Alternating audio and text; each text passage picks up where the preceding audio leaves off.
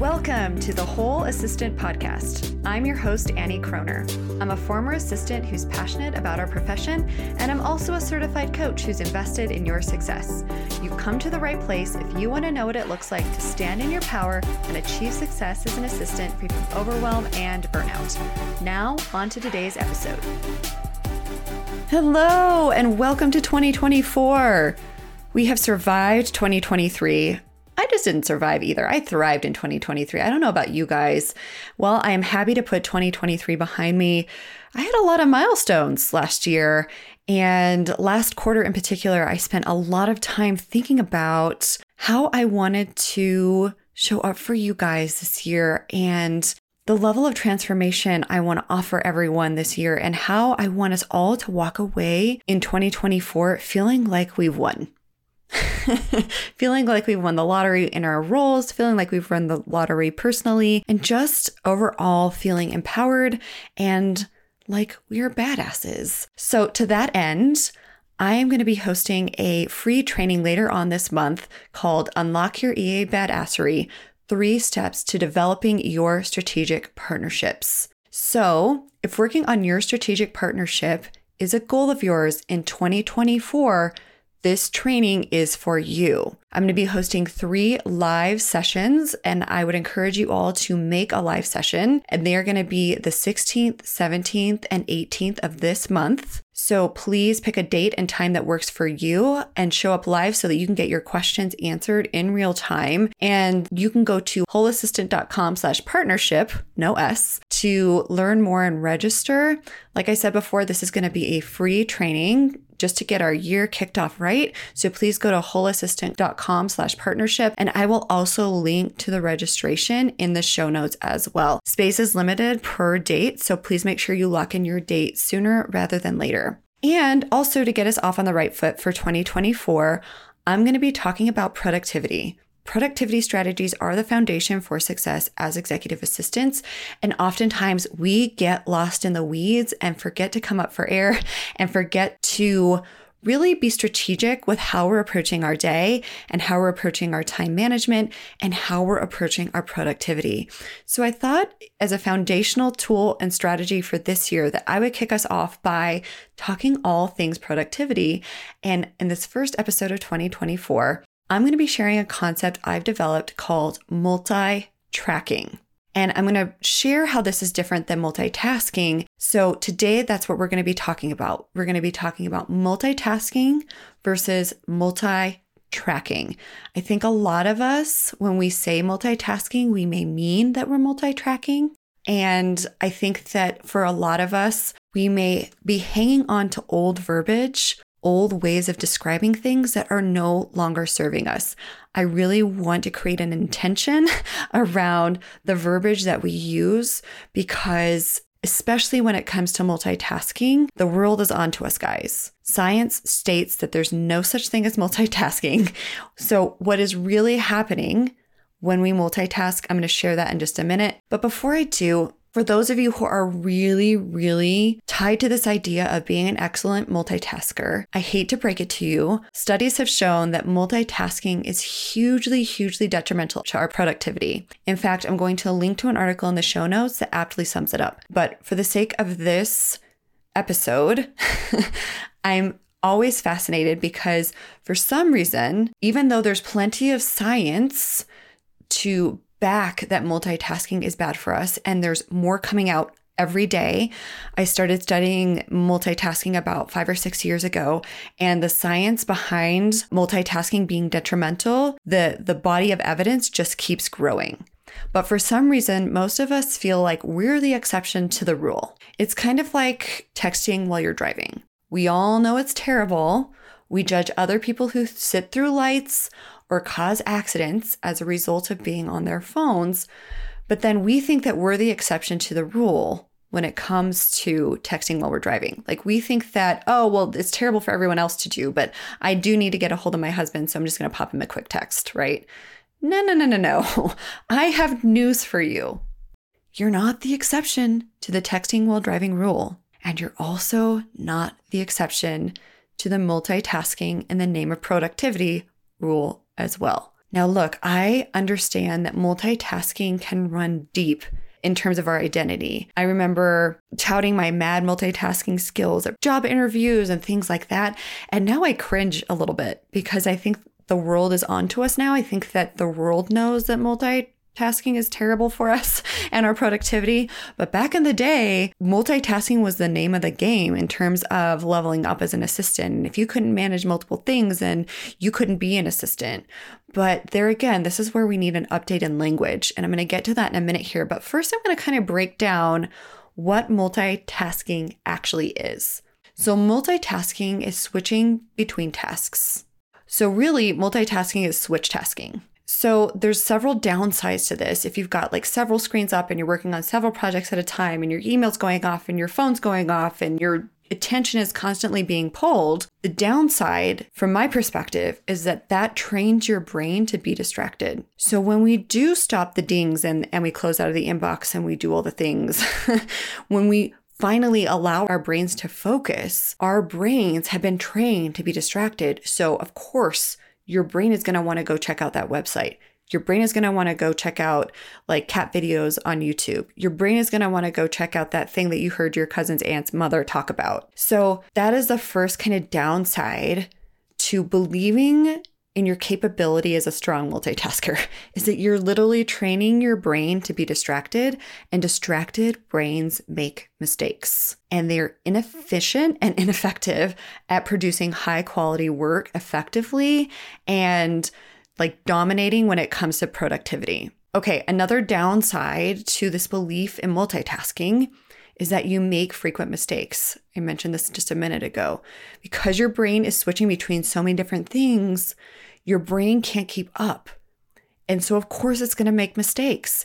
And this is the clincher for me when it comes to productivity is that studies have actually shown that up to 40% of your productive working time will be spent switching between tasks, which means that while your brain is working fast, that multitasking actually slows you down.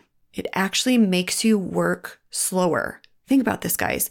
Up to 40% of your productive time. So if you spend eight hours of your day at work, that means like three hours of that time is spent switching back and forth between tasks instead of actually executing on things that you know need to get done. So, that is my case for multitasking and for avoiding multitasking and for allowing yourself the space and time to focus and to implement other productivity strategies that will actually serve you. So, what is multi tracking? Well, as I mentioned before, multi tracking is a term that, as far as I know, I came up with. I did a Google search on it. Like, I wonder if anybody's ever thought about this concept of multi tracking. I, I don't think anybody has from, from my just rudimentary Google search, but multi tracking is keeping track of all the things, knowing where any project is at at the drop of a hat. So you'll know where all the projects are at, where all the one off tasks are at, where all your workflows are at, or where things are at in your workflows, your processes, your priorities. I will tell you the secret to success when it comes to multi tracking. The secret to success when it comes to multi tracking is your task management system. Now, by task management system, I do not mean your email. I do not mean sticky notes. I do not mean Slack or Messenger. I do not mean your handwritten notepad. By task management system, what I mean is a well thought out, well executed, digital, centralized task tracking system, all in one place. Now, you can certainly email tasks to your task tracking system. Um, the, the task tracking system that I like to utilize is called Trello. Uh, and I actually have a training free on my website. So please check that out about how to set up your Trello board and the best way that executive assistants can utilize and leverage Trello please check that out. You can actually email things to your board. You can actually create recurring tasks for yourself. And I like to do this annually. So, for things like taxes and things like that, I was also a personal assistant in addition to being an executive assistant. So, I would often put things like Valentine's Day on my master to do list on Trello so that I knew on January 15th that I needed to touch base with my executive about Valentine's Day a month before so that we could make accommodations for that instead of the week of, right? Instead of trying to run around finding a place the week of. So you can create recurring tasks. I actually had a task tracking system that worked for me. And what is so glorious about having a task tracking system that is not your inbox or is not diasporic, meaning it's not all over the place. I don't have a million different lists in a million different locations, is that I could see at a glance everything all in one place. I could see what was in a holding pattern. I could see my priorities for the day. I could see potential things coming down the pipeline that I would add to my list for next week, right? You can see everything all in one place. Multi tracking will kick multitasking's butt any day, all day, because you actually can prioritize effectively and then allow your brain to focus to execute. So, there's another reason why I strongly encourage a project or task tracking system that isn't tied to your email. So it's to keep out of your inbox during non working hours. I cannot tell you how many times something hit my head as I'm relaxing at the end of my day, as I'm watching television with my partner next to me on the couch. And I'm like, oh my gosh, because the brain at rest also has clarity, right? So, like, of course, things are going to come up when you're off. That's natural and normal. But what was so great about having a task tracking system that was aside from my email inbox, it was that when I reached for my phone, I could just open up my Trello app and add it to my tasks for the next day, just as something as a reminder for the next day. And then when I got to the office the next day, I could prioritize and reprioritize accordingly. A great another feature about Trello is that you can drag and drop things. So it's easy to prioritize and reprioritize as we all know, like managing shifting priorities is a big thing when it comes to us as assistants because it's always shifting. So, what I loved about this is that it didn't require me my task tracking system being outside of my inbox didn't require me to get in my email to send myself an email. And then you know what happens then. Then you are responding to email after hours and then you're training people that you're going to respond to their emails after hours. And then and then you're always always working, right? Then you're not setting up the boundaries that you need to set up for yourselves or you're not holding them anyway. so, that is a kind of a key benefit to having a task tracking system separate from your inbox. So, other thoughts about this for me, and I want you to maybe consider adopting one of these thoughts yourselves. So, when I say nobody can multitask because it's not really a thing, I'm not saying that one can't multitrack. I think it's totally possible to keep track of all the things without trying to do all the things all at once. And I'm also not saying that you can't pivot with shifting priorities or that you're not flexible. And I think that I'm getting at the crux of it here. I think that when we say that we're excellent multitaskers, what we really mean is that we can pivot on a dime and that we're super flexible and accommodating. So I'm not saying that you can't pivot with shifting priorities or that you're not flexible when I say that you can't multitask. All I'm saying is that you can't do all the things all at once or do it, do them effectively. So I just want to be very clear with what I'm saying here and what I'm not saying here. I'm not saying that you can't be flexible, that you have to be rigid, that you can't manage where everything is at all the time. What I am saying is that in order to actually produce high quality work, in order to actually strategically partner with your executive, in order to actually utilize that 40% of your time switching between tasks, we're going to have to get super strategic with how we view our time. And we're also going to have to implement those systems for our long term success. So I think that there are a couple key mindset shifts that I would like us all to grab onto, in addition to the fact that we can shift up with the priorities and that we are flexible is we need to all stop bragging about our multitasking capabilities. It's just not a good look, guys. It's just not a good look. it's becoming more and more common knowledge in mainstream society that multitasking is hugely detrimental not only to our productivity, but our cognitive function. If you want to show up sharp on the job and you want people to think that you're sharp, stop it. stop toting your multitasking capabilities. Or, sorry, touting your multitasking capabilities. And as I gave in the example with texting and driving, you are not the exception to this rule.